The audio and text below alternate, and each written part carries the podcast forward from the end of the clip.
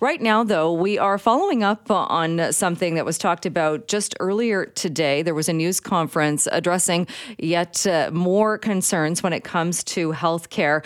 And we are going to continue that conversation. And Dr. Alex Nataros joins us on the line now, a doctor in Port Hardy. Dr. Nataros, thank you so much for taking some time.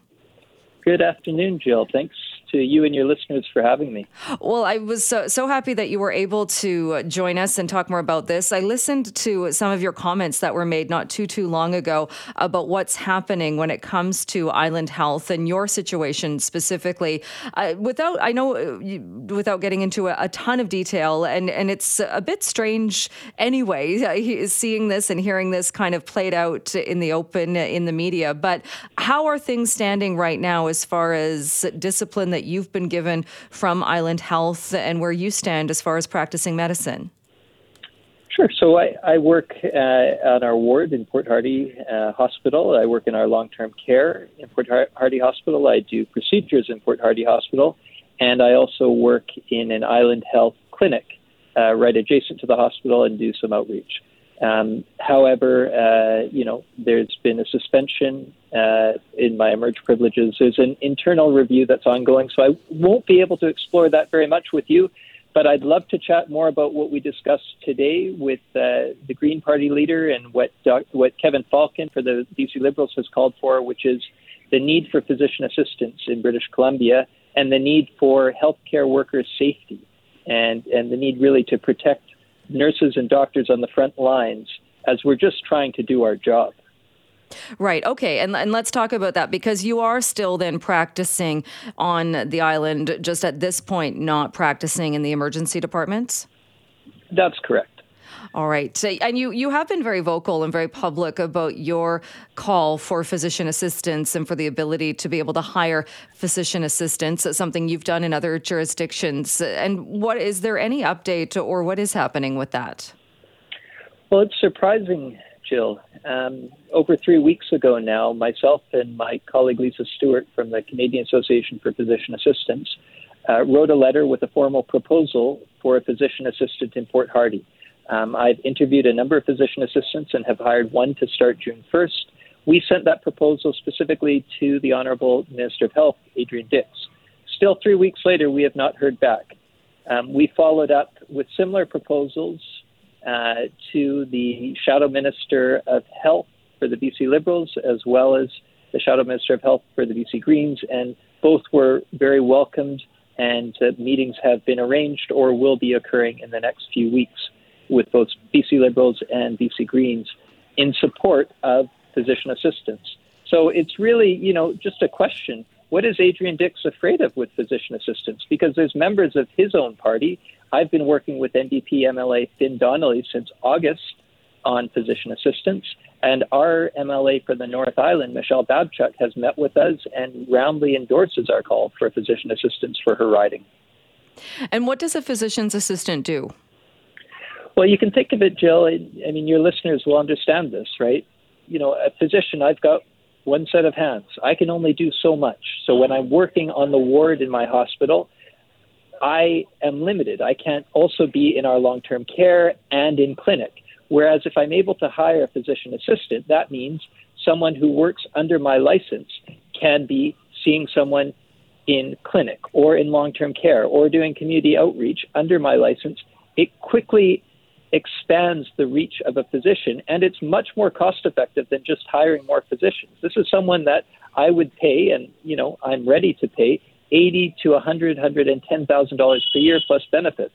You compare that to the new payment model for physicians, three hundred fifty to four hundred thousand, and you know we have to ask why are we not spending our health taxpayer dollars more effectively to provide health care? We have a minister in Adrian Dix who's begging Justin Trudeau for more money in the Canada Health Transfer, and yet he's not even exploring the solutions that his frontline providers are offering him that are more cost effective than his own UPCCs. Would it be similar to a nurse practitioner, or would a physician assistant do more? I wouldn't say they do more. Um, so again, a nurse practitioner has an independent license, so they work on their own. And I work with several outstanding nurse practitioners every day in Port Hardy. A physician assistant would work under my license. So it would be delegated authority. So, you know, I mean, Premier David Eby, as does Minister Adrian Dix, they have assistants. If they're allowed assistants, why am I, as a physician, not allowed a physician assistant? And like you said uh, as well, and I think you mentioned this during the news conference also, this is something that it's it's not this is not an idea that you've come up with on your own and say, saying let's try this. This is something that is done elsewhere. Hundred percent. It's in every province outside of BC. There's support for physician assistants. It absolutely boggles my mind that Minister Adrian Dix isn't even willing to sit down and talk to myself or Lisa Stewart with Canadian Association for Physician Assistants about exploring solutions to our North Island healthcare crisis when we have endorsements and support from our mayor and council, our member of the Legislative Assembly, Michelle Babchuk, as well as our member of Parliament, Rachel Blaney, and our Rotary and many others. And, and, have you been given? I know you said that the minister, the health minister, hasn't responded to your request. So is it been there's no response at all in in that you haven't heard from the minister at all, or have you been told any reasons as to why the province might not be wanting to go down that road? What I can say, Jill, and what you and your listeners might understand is that um, physicians work autonomously. We work and we, you know, really value our autonomy in terms of our ability to make clinical decisions and deliver high quality patient care with the diagnoses that we make. That is outside the control of the Minister of Health. That potentially is threatening to a Minister of Health that values control over anything else. I would posit to your listeners that we have a Minister of Health that doesn't tolerate physician autonomy. And physician assistants increase our ability to be autonomous and increase our ability to provide high quality, cost effective, culturally safe care. I think that's a key missing piece here, Jill, for you and your listeners. Our North Island is a beautiful place. We're rich with indigenous culture. We have many First Nations that are doing incredible work every day to regain their culture and to strive towards true reconciliation.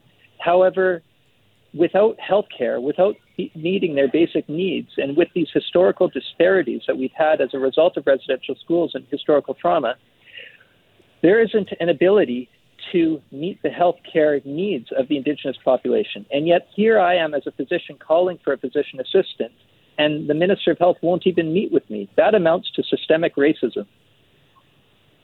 Uh, in the in the system as as far as your argument being that this could make it better uh, for everybody and make it a more a more equitable system. You're exactly right, Jill. Uh, you mentioned during the news conference as well that uh, you're going uh, to be operating at a clinic, and and this will be happening while you're you're not permitted at this point to be operating in the emergency departments. Uh, how will that change things, or, or what is that going to look like? I think it's a really exciting step. Um, I've got two physician colleagues, including one who's you know excited to join us from outside of Port Hardy. He's a new recruit who's excited to work with a non-island health facility, and uh, you know we're going to be offering a non-profit model of a community health center that's in collaboration with our local pharmacy, Hardy Bay Pharmacy, Hardy Bay Drugstore, as well as hopefully with in partnership with the First Nations Health Authority and other providers um, we're going to be set up, and I've procured the space with my partners in Thunderbird Mall in Port Hardy. It's a beautiful space. We're uh, adjacent to North Island College, Sacred Wolf Native Friendship Center, and other key players in delivering high quality patient care. And, and will that be starting up uh, immediately? Well, you know, I, I've you know settled on the space, and we we just need to get all hands on deck in Port Hardy to build our clinic rooms. So it's going to take a few months of transition. Um, so again, I'm going to be continuing to work at my Island Health clinic. But as I stated earlier today, given the conduct of Island Health towards me, I do not feel safe practicing in an Island Health facility.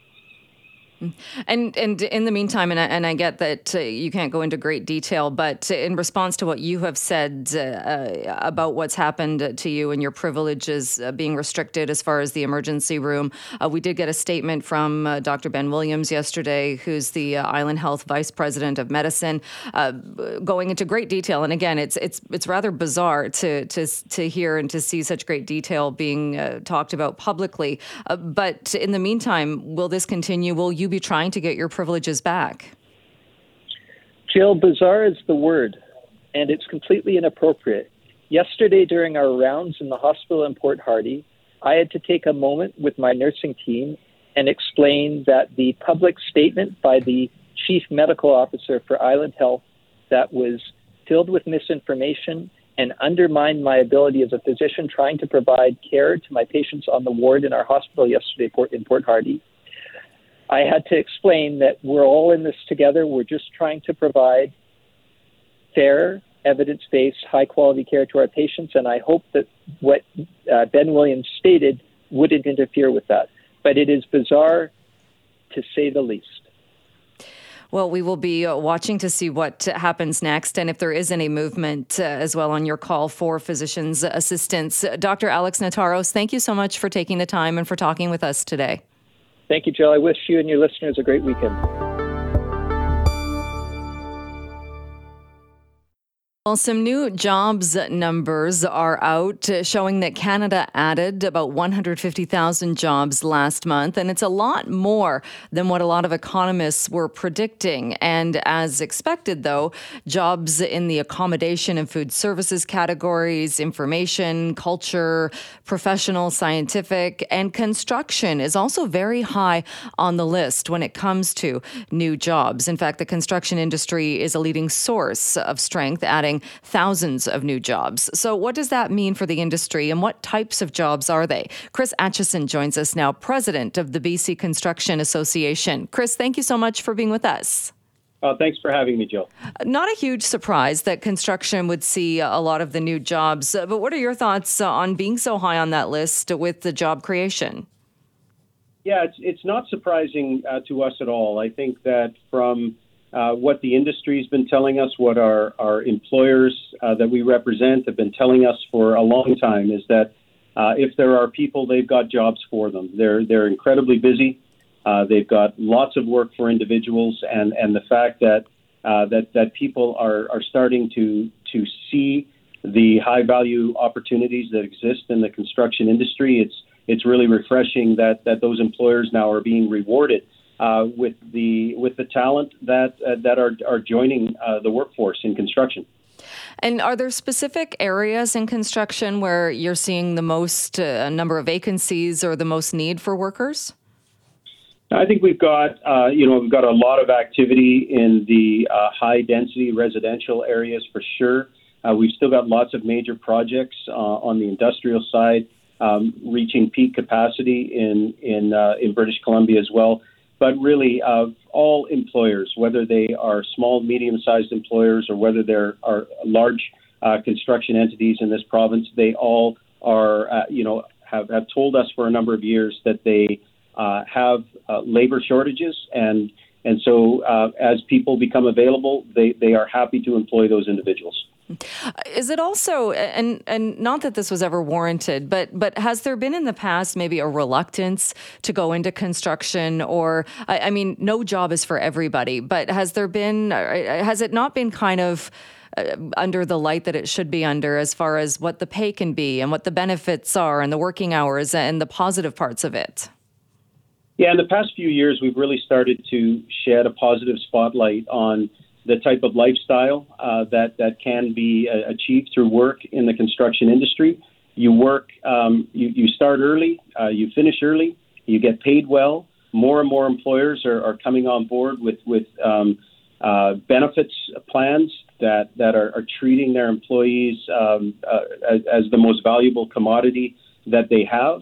Um, and and we're seeing uh, these uh, individuals starting to migrate towards uh, the construction industry and overcoming some of the stigmas that our industry has uh, that has held them back. I think from having the uh, the diversification in their workforce and, and the equity participation in the workforce, and so we're seeing leadership uh, really coming to the fore the last number of years in construction that are uh, really having uh, zero tolerance on on job sites for bullying, hazing, and harassment uh, for providing benefits and supports for people that um, that need, uh, you know, what, whatever they might need in terms of uh, uh, keeping them happy. We we've done a, a, a, good job over the past number of years in attracting people uh, to the industry. but by far, uh, what where the the most of the benefits come now are are making sure that we put the efforts in to retain, you know, the the individuals who want to continue to stay in this industry for the opportunities it can bring. Are there issues then, even going the other way, in that construction, as we know, even if it would have slowed during the pandemic, we didn't see construction shut down like we saw some other industries and some other sectors having to really pause when things were, were shutting down temporarily. Uh, what, I understand, though, there, there were vacancies kind of before the pandemic, and has, has it gotten worse then as far as companies trying to find employers? Yeah, like I think you raise a, great point to just remind everybody of that during the pandemic, uh, construction demonstrated to be highly resilient, safety conscious, uh, conscious, and was uh, deemed non-healthcare essential throughout the pandemic in British Columbia. That wasn't the same in many other uh, neighboring jurisdictions, and uh, throughout that time there was um, there there were some people who who maybe for um, uh, concerns related to the pandemic remove themselves from uh, the construction labor market. But by and large, people understood that the construction employers were there to um, uh, to put in the, the, the, necessary safety guidelines to, to make sure people were safe and productive on job sites. And um, we really rode out the the pandemic uh, exceptionally well. And throughout that time, there was still labor shortages pressing uh, for the volume of activity that was going on in this province. So um, even though there was a, a, period of uncertainty around you know March and April of 2020, um, uh, very quickly as construction responded uh, uh, to the needs of the economy in British Columbia, the the workforce was still um, required. It was still in demand, and employers were still looking for any available people that they could find to work in the industry. And you mentioned as well kind of how the culture has changed as far as what's acceptable and what's not acceptable. And I think a lot of industries or a lot of workplaces have seen that. But uh, we don't have to go back too, too far to think of a time when construction would have been considered, and rightfully so, a more male dominated industry. How is that changing as far as more women getting into construction? Yeah, it, it still is very male dominated, um, and it's it's very you know to uh, to to what employers are doing is they are recognizing that we are also, like many other sectors, our workforce is aging, and so um, as they become more welcoming to uh, a, a a you know a new demographic of workers, they are um, you know encouraging um, more more women, more equity uh, deserving groups to to join the ranks. There are programs that that exist in British Columbia that are encouraging new first year apprentices to to sign on with employers. Um, and and so there's just this awareness that is coming from throughout the leadership within construction that is saying, uh, you know, what worked in construction and who worked in construction in past generations is not reflective of who we want to work in construction and who we need to work in construction going forward. We need everybody who wants to participate to feel like they have an opportunity to participate in the industry. And uh, that's just the changing nature of many sectors, uh, but, but no more uh, evident than in, in construction. So we welcome that change, and we're seeing uh, tremendous uptake from uh, small, medium, large uh, contractors and the leadership in construction. And are you seeing more jobs or positions in construction that require some form of post secondary schooling? Well, we we would always see that there is um, like we we consider anyone who's going through uh, their apprenticeship stream towards their their red seal or their journey person ticket as this this these are incredibly valuable um, uh, educational uh, streams that they're taking and the commitment that they have to have to be aligned with employers and sponsored by employers throughout that journey is um, is incredibly impressive. But but what people often forget is that in the construction industry there are uh, a myriad of pathways that people can take, and so you know whether it's um, architects and engineers and project managers and accountants and lawyers, uh, there is a uh, a, a, rich, um, um, uh, I would say, spectrum of valuable education uh, components that make up our industry. Um, and uh, all of them are equally valuable to whatever an individual decides to choose as their path into the industry. All right, Chris Atchison, we'll leave it there. Thanks so much, though, for joining us and for talking more about the jobs in the industry uh, and the industry in general. Appreciate it. Thanks very much for having me, Joe.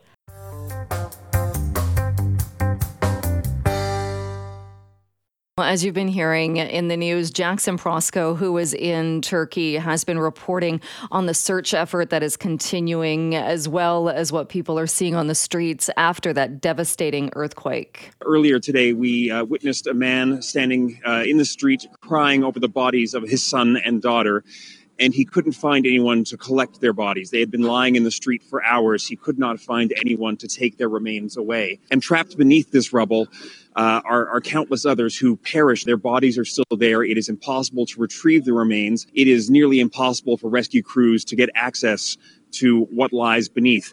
Still, based on that miraculous rescue earlier today, they are holding out hope. Across the country, there have been several hundred live rescues over the past few days. Of course, the odds of finding people alive continue to diminish minute by minute in this cold and in this weather, but crews are certainly not giving up hope. And he mentioned that miraculous rescue uh, that took place earlier and the connection to the crews from Burnaby.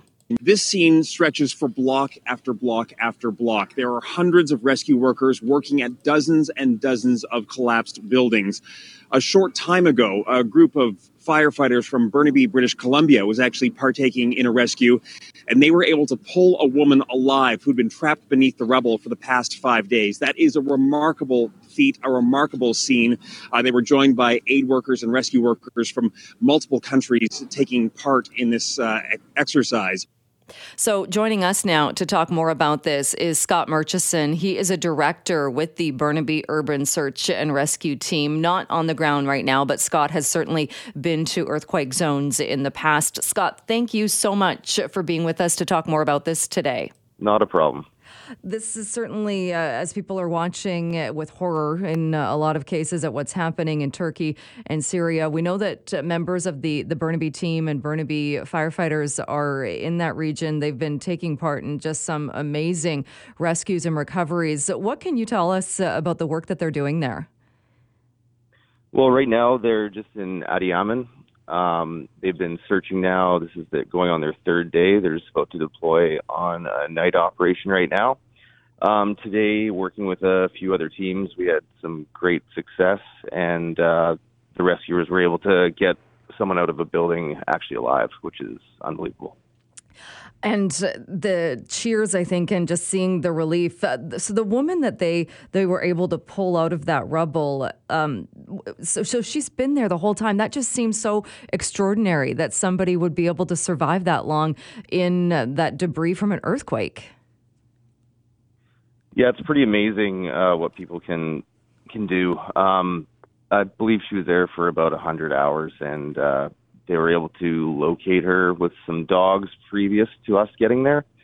And then there was a few Turkish volunteers around and some other search teams. And um, basically, when they were there, um, they hit a pinpoint with one of the dogs from the Mexican team, then called us over. And the um, the Turkish people down there kind of knew the layout of the building, and so they had started uh, digging and trying to get through to them. And then we assisted them with giving them some of our tools and some lighting to cut rebar and go through some concrete. And so they ended up getting her out while we just uh, supported them. Hmm. What does that do for the morale of the team as well? In that they must be seeing things that that thankfully many of us can only imagine. But dealing with that kind of loss and the death toll that we're now seeing there, uh, to to make that rescue and to find someone still alive, what does that do for the team? I can tell you after talking to them today, they were just elated with uh, the results of today, and they just want to get right back out there right away. Um, dealing with being in a disaster zone, you know that you're just there trying to help as much as you can and work with all the teams around and work under uh, the government there and uh, just do our best to get people out. So it is difficult to deal with that, especially seeing family members. They were telling me um, outside of collapsed buildings and uh, wanting them to help. Um, so yeah, it's very difficult, but it's uh, rewarding and it's just uh, something that we do. We go there and we really just try to give it our best and lend a hand in any way possible that we can. And when you say family members asking for help, that's got to be so difficult because there must be situations where it's not safe to go in, and family members are there begging people to go in and try and find loved ones, but it's simply not possible. So basically, we use all the resources that we have. Um, we have search cameras and um, acoustic sounding devices, and uh, so what we're trying to do is find uh, targets that have been previous previously identified or try and identify them ourselves. But we're trying to get to the most uh, viable people that might possibly still be alive after being being there for 100 hours. It's uh, it's it's difficult to survive for that amount of time. Hmm.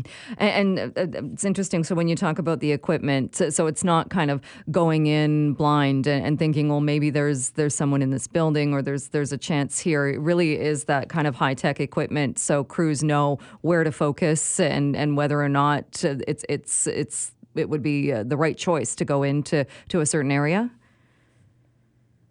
Yeah, it's a lot of hard work in gaining information, doing risk assess- assessments, and then trying to stabilize the scene so that we're safe and everyone around us is safe as well. And it's just basically working with the people that are there, and uh, just we do have some high tech equipment, but it's a lot of just hard work, and uh, we just try and lend a hand wherever we can.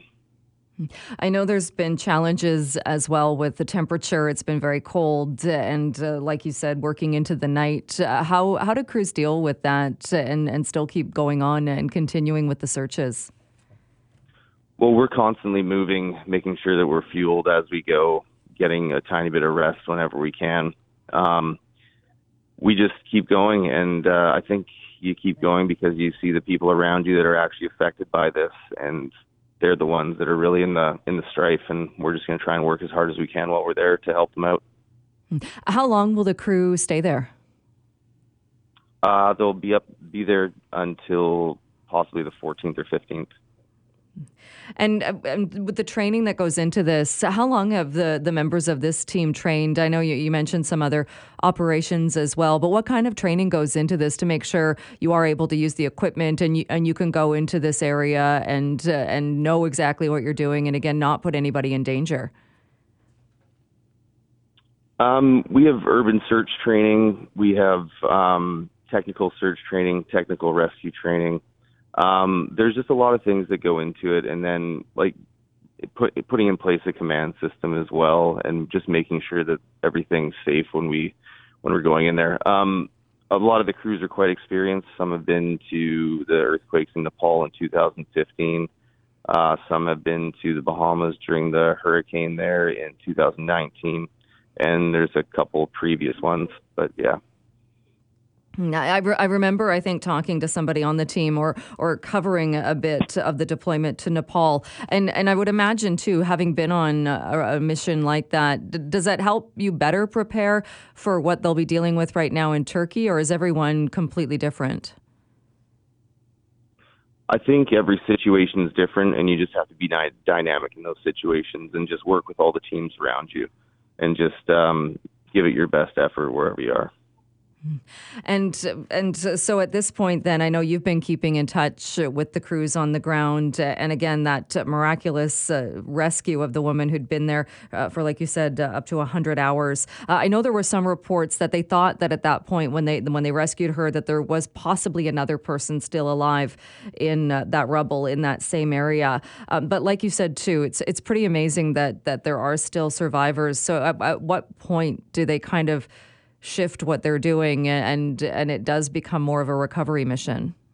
Uh, I'm not. I can't really speak to that. I'm not exactly sure how long um, the authorities there will keep going on their rescues, but as long as there's still people around, they'll keep working. When they they're in the midst of this and they're they're doing this, so whose call is it then, as far as so that they will stay there and keep working and stay deployed and and keep searching? We're working under an emergency operations center and AFAD. It's um, a the Turkish oversight for emergency response. Um, so it's totally their call. We're just there to lend a hand wherever we can, and we'll do whatever we can to help them out. All right, Scott, thank you so much for taking the time. It's just amazing work, all the crews and everybody who has gone there to help out. So thank you so much for bringing us up to date on this. Okay, thanks a lot.